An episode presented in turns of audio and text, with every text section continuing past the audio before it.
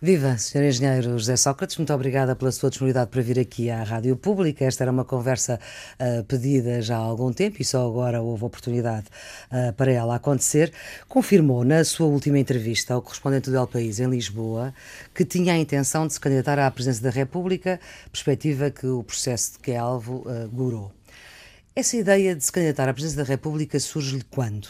Bom, em primeiro lugar, isso não é verdade, eu quero esclarecer isso. O que eu disse ao nessa entrevista foi que esta atuação do Ministério Público levanta uma suspeita, porque ao fim de um ano e meio que o Ministério Público atua detendo ilegalmente, fazendo uma prisão injustificada e ao fim do ano e meio não apresenta nem provas, nem factos, nem acusação, isto significa que o Ministério Público está a colocar numa situação de grande, eh, como dizer, de grande suspeição. Sr. Engenheiro, e a suspeição... queria interromper, mas só para ficar claro, o que disse à entrevista do El País eu, eu, eu que é, é, que o objetivo era impedir a minha candidatura à presidência da República Exato. e que o PS ganhasse as eleições. Mas se me dá licença, Conseguiram as duas coisas. É Portanto, o que é que eu posso inferir daqui? Mas se me dá licença, eu estou a explicar isso Não, mesmo. portanto, o que eu posso inferir daqui é que o senhor houve uma altura que queria candidatar-se à, à presidência da República. Se me deixar explicar, talvez compreenda. Não, o que eu disse é que eles tinham essa intenção e conseguiram os dois.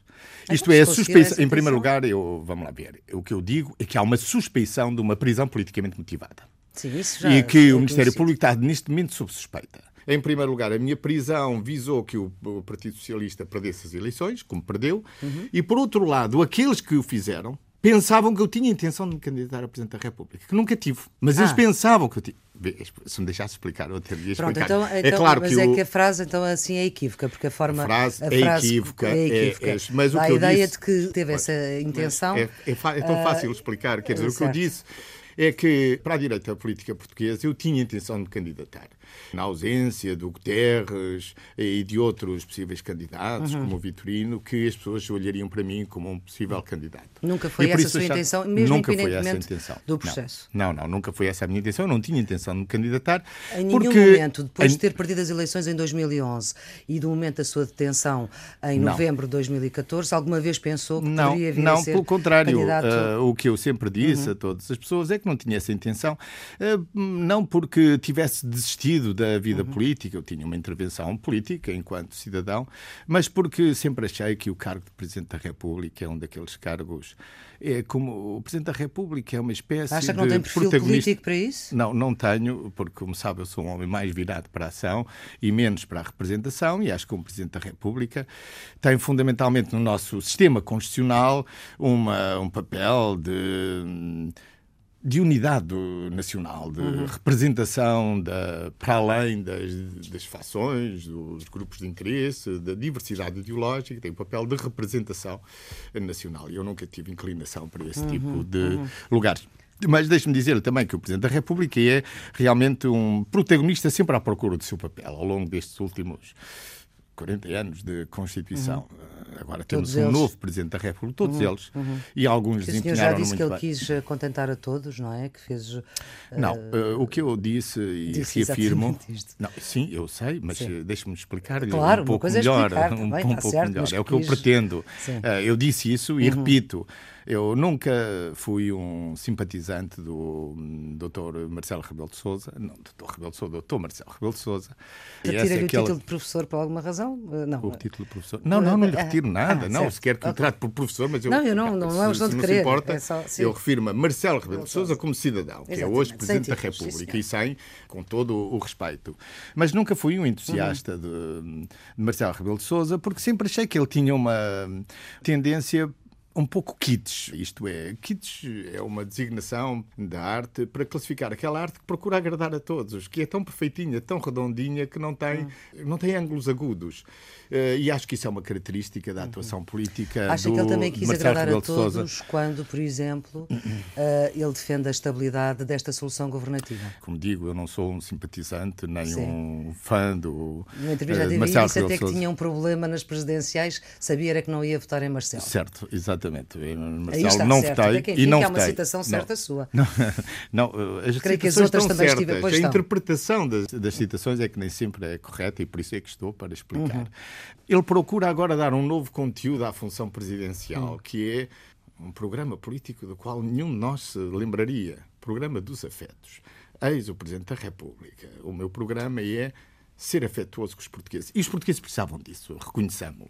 Portanto, não estou a diminuir o, hum. uh, o alcance político dessa declaração. Todavia, o que me parece é que o Presidente da República devia ser um pouco mais. Por outro lado, fiz duas críticas que mantenho. Uma é essa, de não achar bem que um político queira sempre agradar a todos e diga, digamos, as coisas que os auditórios gostam de ouvir. Quando ele defende a estabilidade, o principal se, problema... se também estava a agradar à sua força política natural. Uh, não, ele teve essa inteligência, que ele nunca quis agradar à, sua, à força política que o apoiava. E acho que isso foi o segredo da sua vitória. Acho que isso é mérito político de Marcelo Rebelo de Sousa. Agora, onde não o posso acompanhar é neste alvoroço. O alvoroço em que ele transforma a Presidência da República. Eu acho que o Presidente da República deve ser mais reservado, ter, eh, como dizer, um gravitas político um pouco mais distante e não uhum. aparecer na televisão todos os dias a comentar os mais diversos assuntos. Mas a portanto, sua pergunta agora hum, dizia Não, agora a minha pergunta já está respondida, ao... portanto agora posso fazer, vou fazer outra. Bom. Não é posso, eu vou. O Presidente Marcelo tem-no desiludido? Primeiro, não me desiludiu, porque eu sempre achei que era, que era uhum. assim, uhum. que é alguém que gosta de agradar, que há muitos anos estava fora da vida política e que, portanto, tem uma certa necessidade de sublimar essa frustração de tantos anos uhum. afastado da vida política e agora encontra finalmente um cargo político onde é convidado à ação política. Não me desiludiu e, pelo contrário, devo também sublinhar com justiça este aspecto, é que ele é muito mais simpático e mais espirituoso que o anterior Presidente da República, isso é muito importante para a política e para aqueles que acompanham política.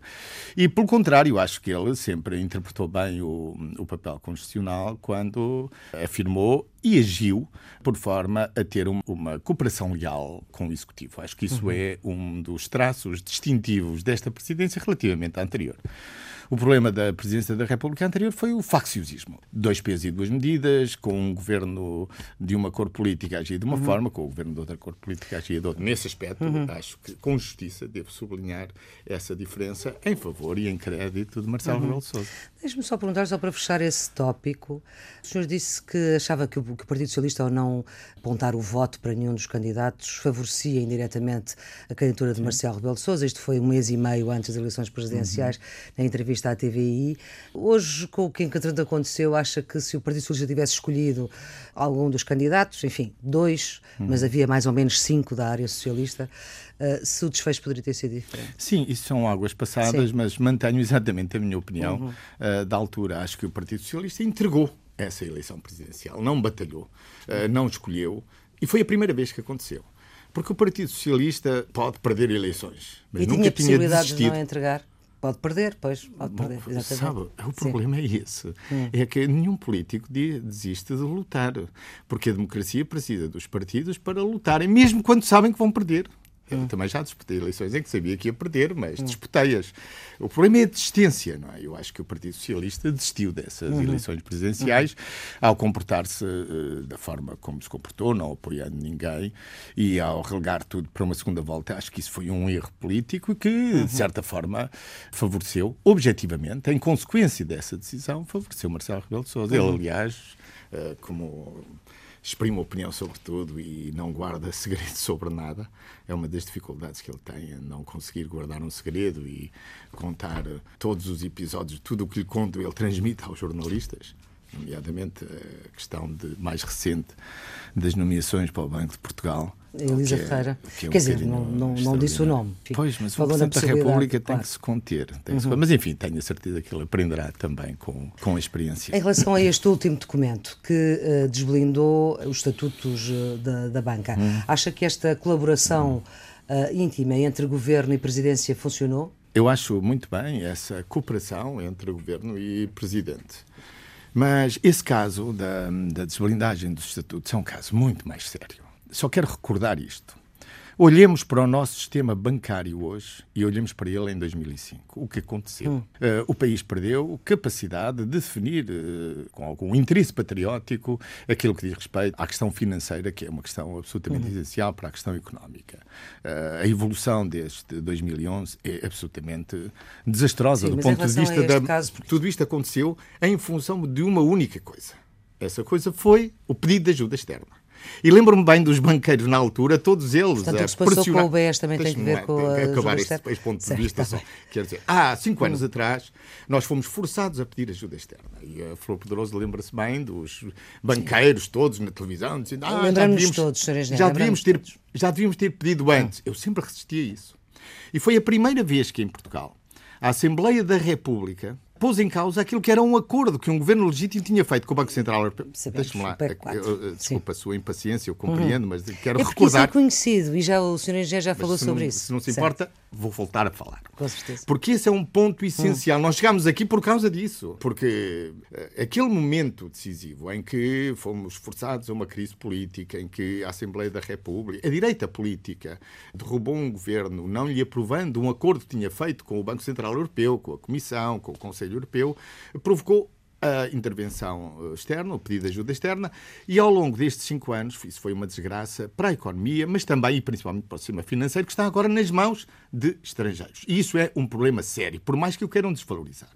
Em segundo lugar, veja onde é que nós chegamos, onde é que a Europa chegou todos os acordos, todos os tratados que assinamos, a partir daí o tratado orçamental, esta união bancária, levou a isto, a que tínhamos colocado nas mãos do Banco Central Europeu uma entidade não eleita, não apenas a regulação, não apenas a política monetária, mas até isto, a política externa de um país.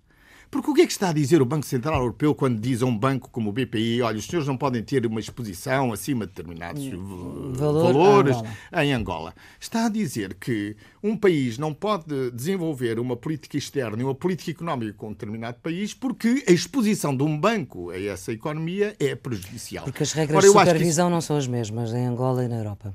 Bom, mas eh, com é essa no, depois está eh, uhum. bem, mas sabe, o problema é que essas decisões são tomadas por pessoas que não respondem perante ninguém. E esse é o problema uhum. europeu. A imagem que costumava-se descrever o que se passava na Europa é a ideia de um avião sem piloto. Mas agora é muito pior. Agora é, digamos assim, a utopia tecnocrática na Europa. Vamos substituir a democracia, o poder do povo, a vontade do povo, pelos aparelhos tecnocratas, pelos aparelhos burocráticos, pelo governo de ninguém.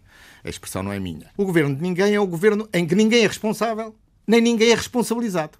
Isto é, são umas decisões de umas entidades que comunicam por press release. Há, portanto, uma deriva tecnocrática na Europa que cada vez se acentua mais e que essa orientação do Banco Central Europeu vem uh, confirmar. Porque acho um abuso uhum. que o Banco Central Europeu diga ao país: olha, os senhores não podem ter bancos com exposição excessiva em Angola. Por uma simples razão: é que quem quer ter relações uhum. económicas com Angola tem que ter também bancos em Angola. Isto é, uhum. porquê que o BPI tem uma exposição forte em Angola? Porque nós temos uma relação económica muito muito, densa forte, com, com Angola e mais. E isso foi sempre lucrativo para o BPI. Agora, finalmente, quanto ao decreto, eu acho que o decreto foi um erro. Foi um erro do governo, um erro do, do Presidente da República. Se o Presidente da República tem alguma responsabilidade nisso, porque admite até que não tem. Eu até admito que uh, o governo pense que é melhor uh, não haver blindagem nenhuma no, em estatutos nas sociedades financeiras. Eu recordo que a ideia de blindar uh, estatutos nas sociedades financeiras tinha uma preocupação era permitir que, que, entidades portuguesas tivessem poder de veto uh, nas organizações financeiras. Esse era o objetivo. Admito até que isso já esteja desatualizado, uh, desatualizado que hum. não se justifique. Agora, o problema é o momento. É que no momento em que isso se faz, isso significa objetivamente e em consequência prejudicar uns e, e, valorizar outros. Porque aqueles que têm as posições que têm nos bancos compraram-nas em função do poder que essa posição lhes conferia. Isto é, quando alguém comprava mais de 20% num banco, comprava uh, um determinado poder, que o poder que vai deixar de ter. E Por na isso, atual eu... circunstância, o que é que fazia? Bom, em primeiro lugar, eu julgo que há uma precipitação do governo em intervir diretamente.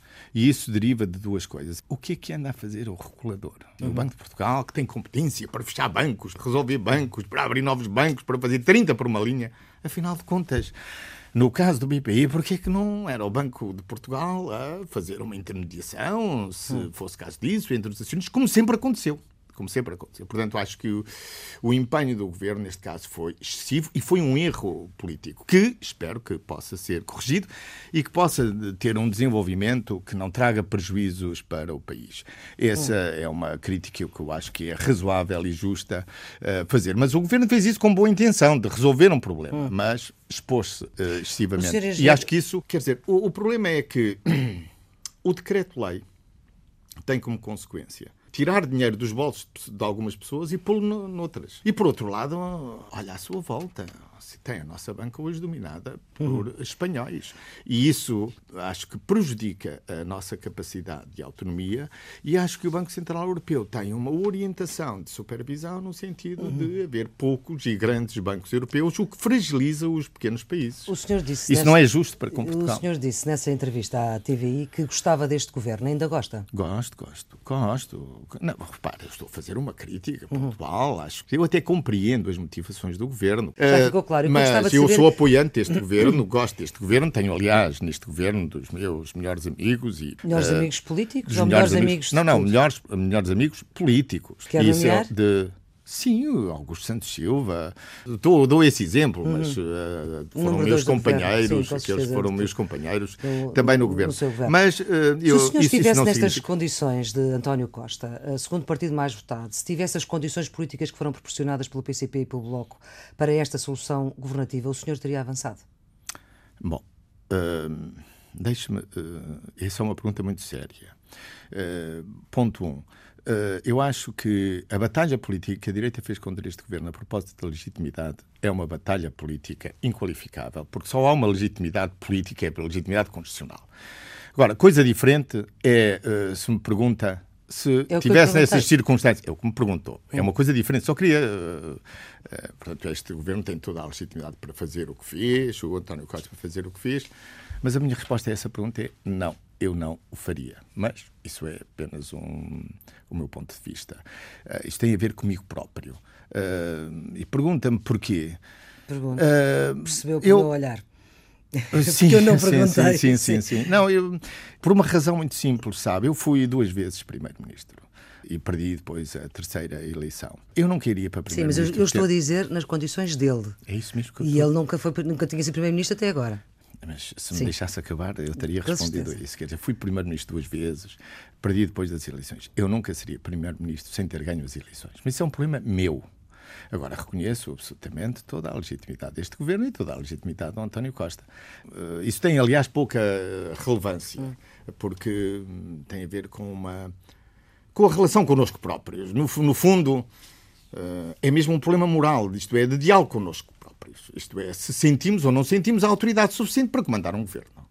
É, é apenas isso. Eu não sentiria, mas admito uh, que tem toda a legitimidade e que António Costa tem feito um trabalho. E se me permite, deixe-me dizer uma, uma palavra a favor deste governo. É que este governo tem conseguido ultrapassar uh, dificuldades nestes meses que transformaram a situação política. Repare, o governo começou como um governo provisório. Hum. Neste momento já não é um governo provisório.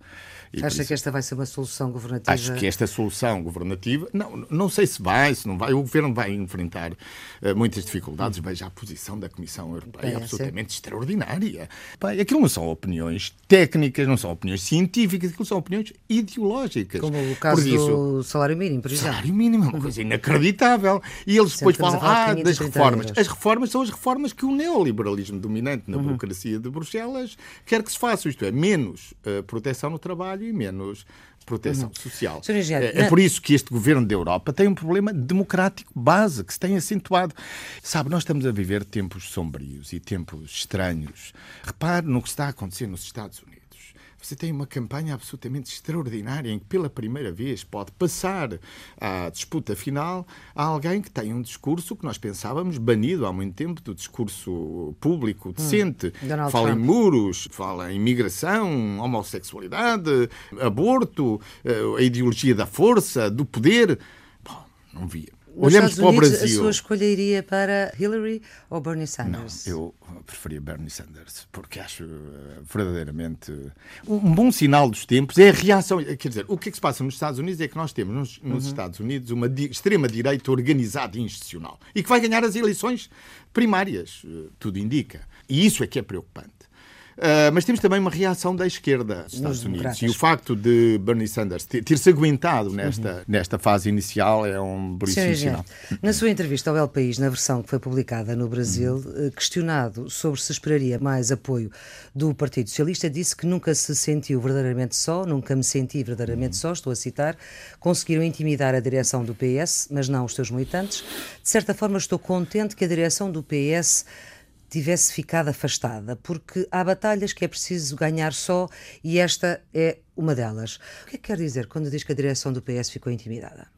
Eu acho que, eh, vamos lá ver, eu próprio, quando fui detido abusivamente e quando fui preso sem nenhuma razão, três dias, quatro dias depois, quando pude recuperar a minha uhum. relação uhum. com o mundo, quando pude escrever, é? porque até isso me queriam proibir, uh, escrevi um pequeno texto em que pedi ao Partido Socialista isto é um processo jurídico, eu só acredito uhum. na justiça democrática e vou defender-me. Isto é uma questão pessoal e agradeço todas as manifestações de solidariedade, mas não quero essa interferência. E compreendi essa posição que eu próprio estimulei da direção do partido. E compreendi ao fim de três meses, compreendi ao fim de seis meses, agora ao fim de nove meses, ao fim de um ano ao fim de um ano e meio. Sabe, é que eu estava na prisão quando deputados do Partido Socialista e a direção do Partido Socialista fizeram uma crítica, que me pareceu muito razoável, ao Estado de Timor-Leste por o facto de haver um cidadão português preso preventivamente há seis meses em Timor-Leste sem, sem, acusação. Sem acusação, sim. Sem acusação. Eu estava preso há mais de seis meses sem acusação. Eu estou há um ano e meio com o Estado a apontar-me o dedo. Eu estive 11 meses preso sem acusação. E se a direção do Partido Socialista acha que isto é a justiça ou que é a justiça, eu apenas digo o seguinte. A justiça o que é da justiça e a política o que é da política é uma frase que eu compreendo muito bem, porque isso significa hum, que eu só acredito numa justiça independente, separação de poderes. Mas esta, esta frase também esconde uma outra coisa: é que a primeira prioridade na política é a justiça. E que todos os indivíduos, quando enfrentam o Estado, entre o Estado e o indivíduo, há regras que vêm do liberalismo clássico, da Revolução Francesa. E uma das regras é o processo eh, justo, o processo equitativo. E se alguém acha que é um processo equitativo alguém estar um ano preso sem acusação, se alguém acha equitativo o facto do Ministério Público, ao fim de um ano e meio, não apresentar acusação e manter uma campanha de difamação contra o indivíduo, eu digo o que está em causa neste processo é a excepcionalidade que atribuíram. Mas repare, é isso, é isso que leva, ou que me leva a dizer que neste momento quem está sob suspeita é o Ministério Público. Porque repare, ao fim de três meses, compreendo, ao fim de seis meses, Sim. repare, eles ao fim de três meses, o Ministério Público, quando me detiveram, o Ministério Público disse que tinha provas concludentes e definitivas. A Flor se lembra-se disso. Aliás, fizeram logo o favor de fazerem uma campanha uh, brutal contra certo. mim. Ao fim de três meses disseram que a prova estava consolidada. Deixe-me só acabar Sim. este ponto. Ao fim de seis meses que as provas estavam uh, Mas isso já o senhor disse em várias entrevistas e, portanto, não há aí novidade. Matéria noticiosa portanto, nova. acha que isto não tem importância não, nenhuma? Não, não, Desculpe, não, você é está a falar de uma relação entre o é Estado e o cidadão. Se acha que isto é só para defender a Angola, eu hoje ouvia não, não a deputada é Ana Gomes falar sobre este assunto e dizer, ah, quero tudo esclarecido. Quero tudo esclarecido. Bom, eu também, por uma vez na vida, estou de acordo com a Ana Gomes, eu também quero tudo esclarecido. Mas não será que a decência levaria também a que a senhora deputada pensasse que este é o momento para dizer ao Ministério Público talvez seja a altura para apresentarem as provas, talvez seja a altura para fazerem aquilo que é razoável? É que, ao fim deste tempo todo, nem factos, nem provas, nem acusação, isto significa uma desproteção completa do indivíduo. Até quando é que o Ministério Público pretende manter este embuste? Uhum. Até quando é que acha que pode ter um dedo estendido para um cidadão, não permitindo a esse cidadão que se, que se defenda? Uh, ou então, o problema de Ana Gomes, como outros, é o problema sempre do duplo critério, sabe? Eles acham sempre que podem fazer exigências aos Estados um, desde que isso seja agradável para os jornalistas, mas aos Estados como Angola, como Timor-Leste, mas esquecendo-se do que passa aqui no nosso uhum. país. Eu, neste momento, sou um indivíduo em luta contra o Estado. Estado e indivíduo. E, portanto, o que é que nos diz o liberalismo clássico? Diz o seguinte: é que Estado é uma entidade para a qual nós hum. transferimos, nós cidadãos, transferimos o monopólio do uso legítimo da força. Isso é a definição clássica de Estado. Mas uhum. impomos-lhe regras, impomos-lhe limites. E o Estado está a agir comigo sem nenhum limite, fazendo tudo aquilo que quer. O senhor vai ao ponto de eh, comparar o seu caso com o que se passa no Brasil, que levou ao impeachment de vai Dilma. ao ponto de. Desculpa. Vai ao ponto, enfim. Comparou o seu caso. Não, comparei num, num momento, desculpe, mais uma vez, momento, isso sim. precisa de um esclarecimento. num ponto. Na num- divulgação de escutas. Que aí o juiz. Mas se me dá no, licença, no caso então, do Brasil, vou- o juiz até disse que tinha sido ele a divulgar. Eu comparei em dois momentos. Em primeiro lugar, havia uma a, de- diferença. a detenção do Lula é abusiva. Porque, como ele disse, podiam-me ter convocado que eu iria. Sim. No meu caso foi a mesma coisa. Repare, eu estava em Paris, soube que havia uma investigação que corria contra mim, mandei um mail para o Ministério Público, disse-lhe Uhum. Vou já para aí, quero ser ouvido, e o Ministério Público escondeu esse mail. O Ministério Público, por outro lado, disse que não recebeu, eh, apenas para me deter e para me humilhar, e para estar quatro dias sem poder contactar com ninguém, a não ser com o meu advogado. Repare, isso é um abuso, foi aí que eu comparei. E também comparei num outro caso, é que esta, di- as divulgações cirúrgicas das peças processuais, eh, no Brasil, ao menos o juiz assume, olha, fui eu, peço desculpa. Aqui, os suspeitos dessa campanha de difamação, desses crimes, porque são crimes, estamos a falar de crimes, quando um- há alguém a quem você confia a sua liberdade, procuradores, juízes, polícias, quando alguém lhe dá um papel que está em segredo de justiça, esse alguém está a cometer um crime. E os jornalistas aproveitam isso. Porque acham que é do interesse. Deixe-me só acabar. Ora, isso é um comércio que se transformou num poder oculto. E acontece o seguinte: é que eu tenho boas razões para dizer que os suspeitos são ou o polícia da investigação, o chefe da polícia, ou o procurador ou o juiz. Porque ele próprio, o líder da investigação, o escreveu, está no processo. Ele diz assim: isto atingiu um ponto eh, insustentável e inaceitável, e os três suspeitos eh, destas divulgações só posso ser ou eu próprio, ou o procurador ou o juiz. Alguma coisa aconteceu? Qual foi a investigação que o Ministério Público fez para que isso seja esclarecido? Porque eu, afinal de contas, quero saber se este processo é justo e exige uma coisa: é que quem está, o procurador e o juiz, têm que ser imparciais. O Sr. Engenheiro, como é que reage a esta última investigação do, do Panama Papers, em que o Ministério Público diz ter encontrado indícios de favores políticos? Eu sei que já rejeitou todas estas acusações, Bom, olha, eu- outro- mas esta é, é a mais recente e, portanto, única- não posso deixar isso de... não é isso. Mais uma vez, isso não é bem do Ministério Público. Isso é o, o que o Ministério Público só para os jornalistas. Deixe-me só Eles dizer que encontrou mal. indícios de favores políticos que levaram o Grupo Lena e o GES a pagar-lhe comissões, 12 milhões de euros transferidos por Helder Oh, Batalha, desculpe, o líder da Vamos lá ver ESCOM, se quer repetir é o todas essas, todas essas. Não, é só para, para os nossos ouvintes perceberem de que é que Não, estamos a eles falar. sabem do que é que estamos a falar, eles sabem dessa, que essas insinuações. Salgado essa- no Panamá. Eh, Essa campanha de difamação foi feita desde o primeiro momento. O que isso revela é que, verdadeiramente, quem anda aos papéis é a investigação. Repare, nós já tivemos suspeitas da Argélia, suspeitas da Venezuela, suspeitas do Grupo Lena, suspeitas de Valdo Lobo e agora temos suspeitas do Panama Papers. Quer dizer, nos Panama Papers eu sou suspeito apenas porque o meu nome não está lá. Ah, se não está lá é muito suspeito. O que é que eles pretendem dizer? Qual é a insinuação que, que é visível e que, mais uma vez, não é dos jornalistas, é de quem sopra do Ministério Público. Eles Que são, é? eles são a mão por trás. Quer dizer, os autores morais dessas calúnias e dessa campanha de difamação é o próprio Ministério Público. Ah, não são os jornalistas. É basicamente a ideia seguinte: ah, não, agora temos aqui uma suspeita de que ele terá sido subornado por causa da OPA da SONAI. É isso que eles. À qual eu já respondi. Repare bem. Sim. Repare no absurdo de tudo isso. Que Engenheiro, não o meu objetivo com, com esta pergunta, relembrando a sua entrevista ao Diário Notícias, na altura ainda que ainda estava na, na prisão, em que dizia que estava preparado para refutar, reduzir a nada qualquer acusação que venha a ser feita daqui a seis meses, daqui a um ano, o que eu lhe pergunto é se a acusação do Ministério Público não conseguir produzir prova da acusação, o que é que o senhor vai fazer? Eu vou agir contra o Estado, eu agirei aí, sempre. Ah, pronto. sim, não, eu vou agir E contra o se- Estado várias, se- em qualquer forma eu agirei contra o Estado. Ah, porque, repare, isto está a decorrer à frente de todos, Hum.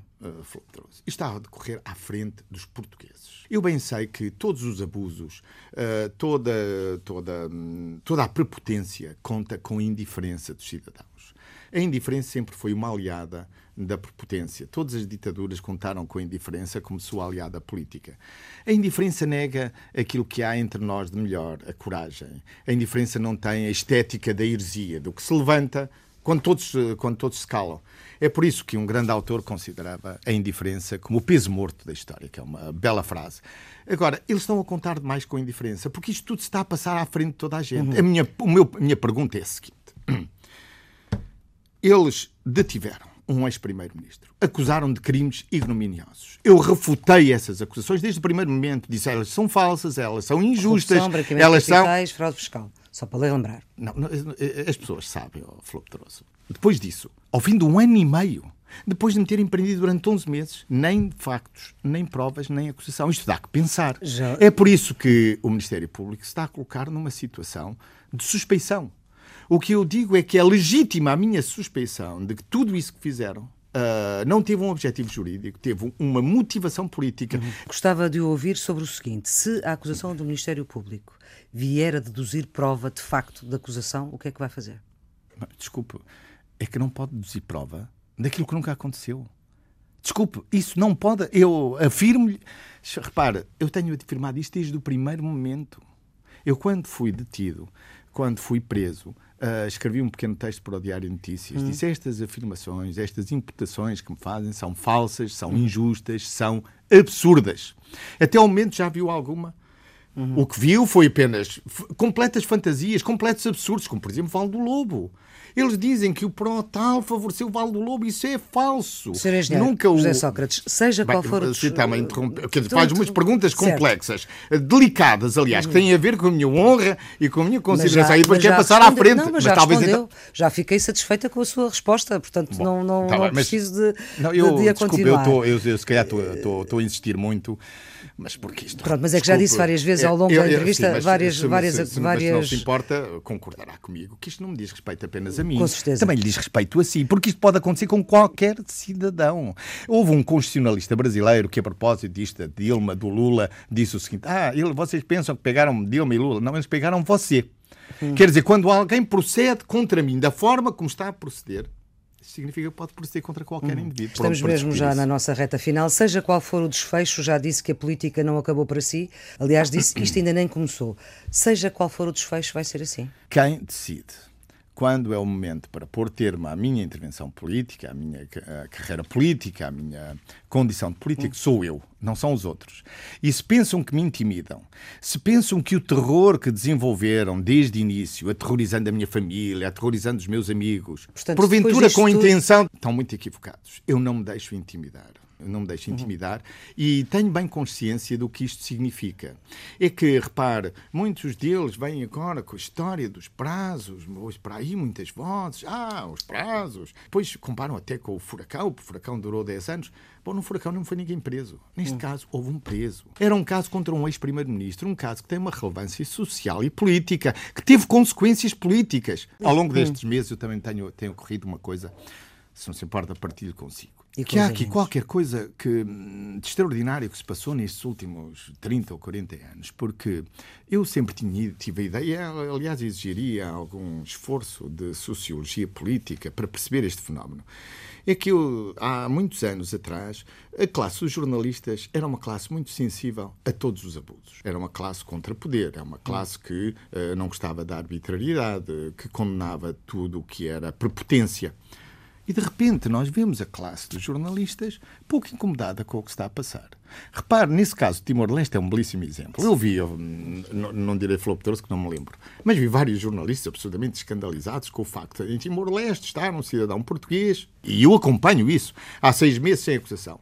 Aqui em Portugal prendem durante um ano sem acusação. Sr. Engenheiro, devo então concluir que já não sente... Já vi que não, que não consigo convencer da importância oh, disso. Mas, mas é que já, já disse isso. Já, eu sei que já, já disse, mas já, já vi que não, não impressiona. E, portanto, talvez dê, para, vamos, dê, dê vamos caso para... para coisas, vamos falar... De, não, vamos, agora vamos já mesmo para, para a nossa reta final e suponho que já não tem saudades de jornalistas como chegou a confessar que tinha chegou a dizer que nunca não, pensou ter saudades de jornalistas. Não, desculpe, uh, uh, Flor Pedroso, tenho que perceber em contexto é que eu claro, disse. Se eu fui foi, visitado por dois jornalistas exatamente. na prisão e disse-lhes em tom de brincadeira, olha, pensei que nunca teria saudades de jornalistas essa... quando os recebi. Eu certo. quis ser simpático com eles, ó, oh, Flor Pedroso, isso. Eu, uh, como digo, a minha ideia sobre o jornalismo português evoluiu. Eu não compreendo como é que um jornalista se comporta apenas como o porta-voz dos poderes instalados e dos poderes que fazem coisas que são absolutamente, para os padrões internacionais, absolutamente incompreensíveis. Não sei como é que um jornalista não se indigna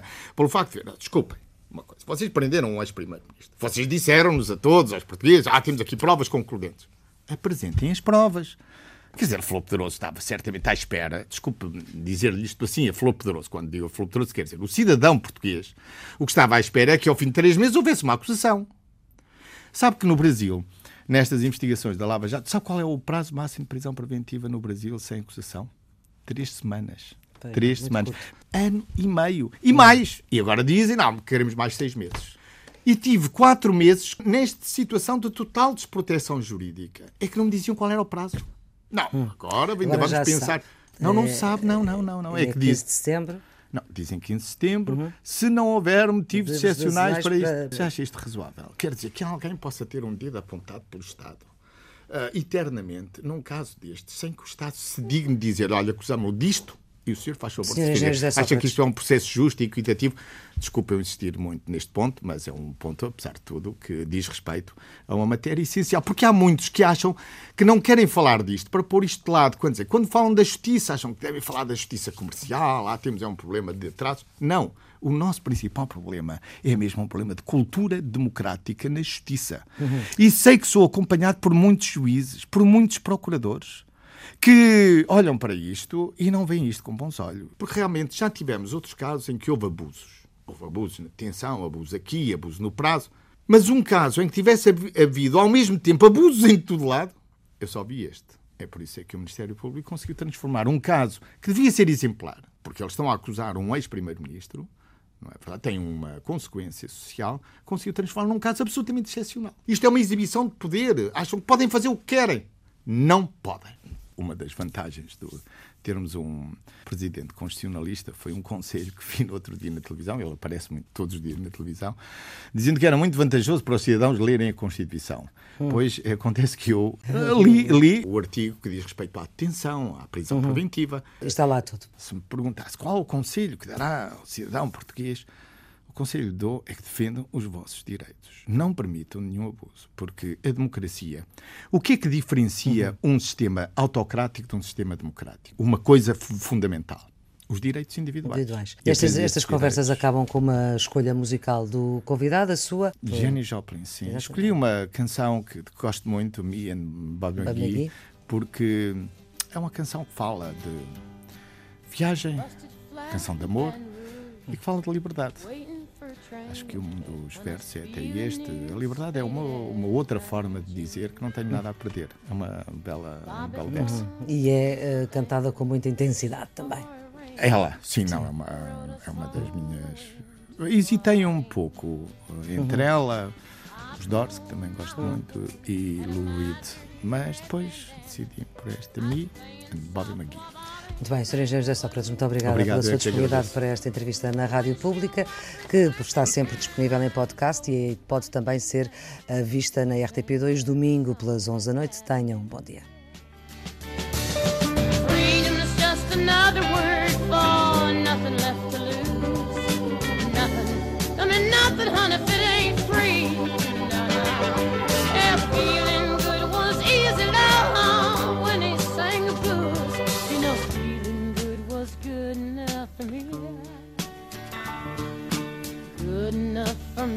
Me and my Bobby,